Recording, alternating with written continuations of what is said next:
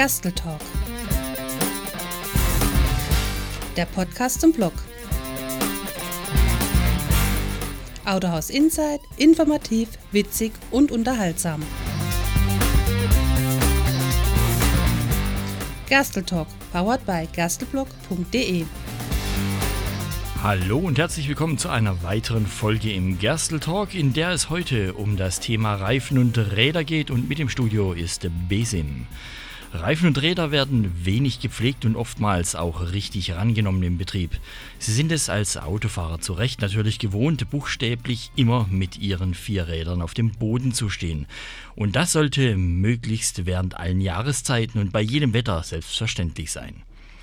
An einem Auto sind vor allem Reifen Verschleißteile und sollten daher etwas mehr Aufmerksamkeit bekommen.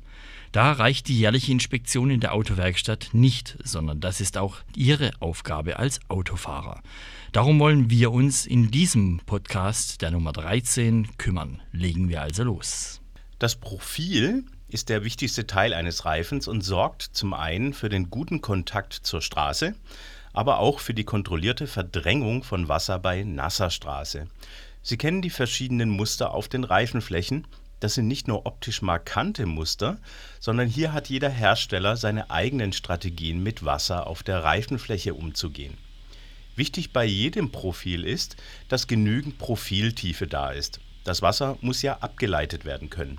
Üblich ist eine Profiltiefe von 7 bis 8 mm bei neuen Reifen, die sich dann nach und nach abnutzt. Der Gesetzgeber möchte übrigens eine Mindestprofiltiefe von mindestens 1,6 mm sehen. Dies ist jedoch in der Praxis viel zu wenig und das merkt man bei Regenwetter und Wasseransammlungen auch auf unangenehme Weise, wenn das Auto zu schwimmen anfängt. Wir empfehlen, dass schon bei einer Profiltiefe von 4 bis maximal 3 mm der Kauf eines neuen Reifensatzes geplant werden sollte Überprüfen können Sie die Profiltiefe übrigens sehr einfach mit einem 1-Euro-Stück. Stecken Sie die Münze ins Profil und wenn der äußere Ring nicht mehr zu erkennen ist, ist die Profiltiefe noch in Ordnung. Sommerreifen, Winterreifen oder Allwetterreifen. Spätestens beim Kauf von Sommerreifen macht man sich Gedanken über die Winterreifen, die meist auf einem zweiten Felgensatz daherkommen. Das bedeutet zusätzliche Kosten. Kauf von vier weiteren Reifen und Felgen zweimal im Jahr der Räderwechsel, eventuell das Einlagern des nicht benötigten Satzes. Da kommt der kostenbewusste Autofahrer vielleicht auf die Idee, das Geld in einen einzigen Satz Allwetterreifen zu stecken und damit den Räderwechsel einzusparen. Das geht, sollte aber gut überlegt sein. Nicht für jeden sind Allwetterreifen die richtige Wahl. Damit wir das verstehen, müssen wir uns vor Augen führen, dass Sommerreifen härter sind als Winterreifen. Das ist auch nachvollziehbar, denn Gummi wird bei Kälte härter und hier muss der Winterreifen einfach weicher sein, um das auszugleichen. Dafür haben Winterreifen den Nachteil, dass sie bei wärmeren Temperaturen schneller abnutzen, weil richtig die Reifenmischung ja weicher ist. Allwetterreifen hingegen sind ein Kompromiss in Sachen Gummimischung. Sie sind härter als Winterreifen und weicher als Sommerreifen damit sie während jeder Jahreszeit funktionieren. Das kann mit Allwetterreifen vor allem bei anspruchsvollem Wetter grenzwertig sein. In sehr winterlichen Regionen wird jedes Quäntchen Grip benötigt und da schlägt sich der Winterreifen immer noch besser. Wenn Sie also in einer bergigen Region wohnen und möglicherweise nicht jeden Morgen ein vom Winterdienst gut geräumte Straße vorfinden, stehen Sie mit Allwetterreifen oft schlechter da Unterm Strich verschleißt ein Satz Allwetterreifen logischerweise schneller, weil dieser Satz ja das ganze Jahr über am Auto bleibt. Dazu kommt, dass aufgrund der weicheren Gummimischung der Allwetterreifen im Sommer einen höheren Verschleiß aufweist. Wichtiger Tipp am Rande: Achten Sie bei Allwetterreifen immer auf das Schneeflockensymbol, das wir das Alpine-Symbol nennen. Ohne dieses Symbol sind diese M&S-Reifen, wie Allwetterreifen eigentlich heißen, ab 2024 nicht mehr im Winter zugelassen. Und weiterer Tipp, das M&S steht für das englische Mud and Snow. Der Reifendruck. Der Reifendruck ist immens wichtig und das nicht nur für den Komfort. Um die volle Lauffläche auf die Straße zu bekommen, muss die Lauffläche, längs gesehen, möglichst plan sein. Ist in einem Rad zu viel Luft, ist die Reifenmitte höher. Im umgekehrten Fall sind die Reifenränder stärker belastet. Das ist nicht nur für den Reifen schlecht, sondern verschlechtert die Fahr- und Bremseigenschaften drastisch. Den richtigen Luftdruck in den Rädern lesen Sie am besten aus der Betriebsanleitung Ihres Autos heraus oder erfragen ihn bei Ihrer Autowerkstatt und auch nur dort. Sogenannte Empfehlungen aus dem Bekanntenkreis sind mit größter Vorsicht zu genießen, der Reifendruck muss zum Auto passen und auch zum Gewicht des Fahrzeugs. Und dann gibt es noch die unendliche Geschichte mit mehr oder weniger obskuren Rädergasen als Ersatz zur normalen Druckluft. Wir erklären den Sinn solcher oftmals teuren Gase ganz einfach. Wir befüllen die Räder unserer Kunden und auch unsere eigenen Autos weiterhin mit Druckluft. Die Idee, dass schwerere Gase die normale Luft davon abhält, in Räume einzudringen, mag logisch sein. Allerdings lasten auf den Rädern ein erhebliches Gewicht in Form ihres Autos. Bei diesem Gewicht drückt es unweigerlich jedes Rädergas aus dem Rad, wenn es undicht ist. Das Alter des Reifens. Neben der mechanischen Abnutzung spielt bei Reifen auch das Alter eine Rolle. So sorgen Weichmacher dafür, den Gummi buchstäblich weich zu machen. Und dieser Weichmacher gast nach und nach aus. Das riechen Sie beispielsweise in einem Reifenlager. Ein paar Regeln gibt es daher auch beim Altern vom Reifen.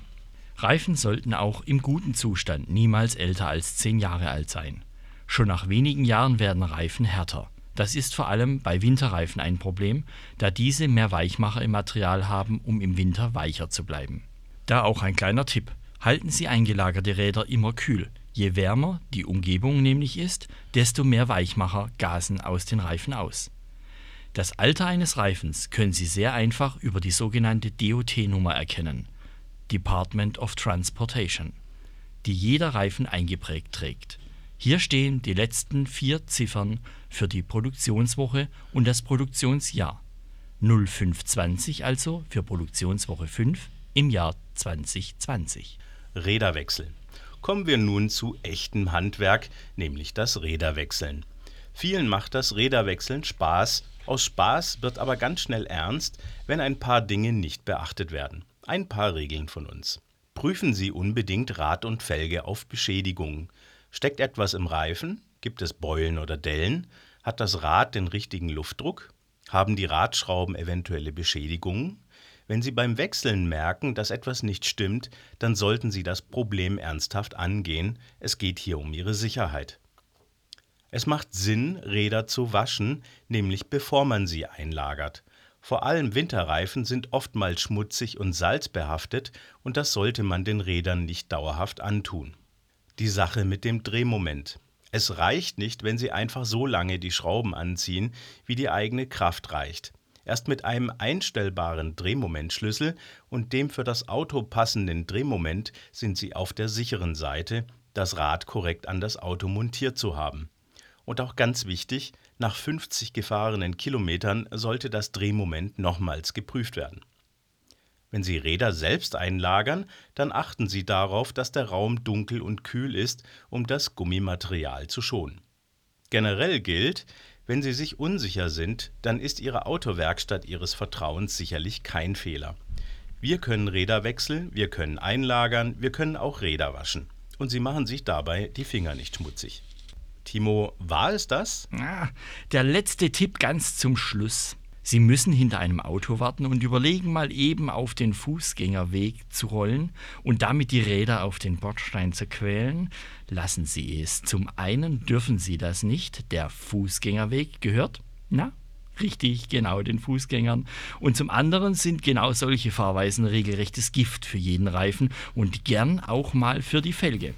Wir bestellen Ihnen zwar gerne auf diese Weise neue hm, Reifen und Felgen, aber glauben Sie uns, es sind weniger ärgerliche Investitionen. Und damit sind wir auch schon am Ende unserer Podcast-Folge zu Reifen und Rädern und freuen uns, Sie zur nächsten Folge begrüßen zu dürfen. Fahren Sie weiter sicher, Ihr Timo und Besim.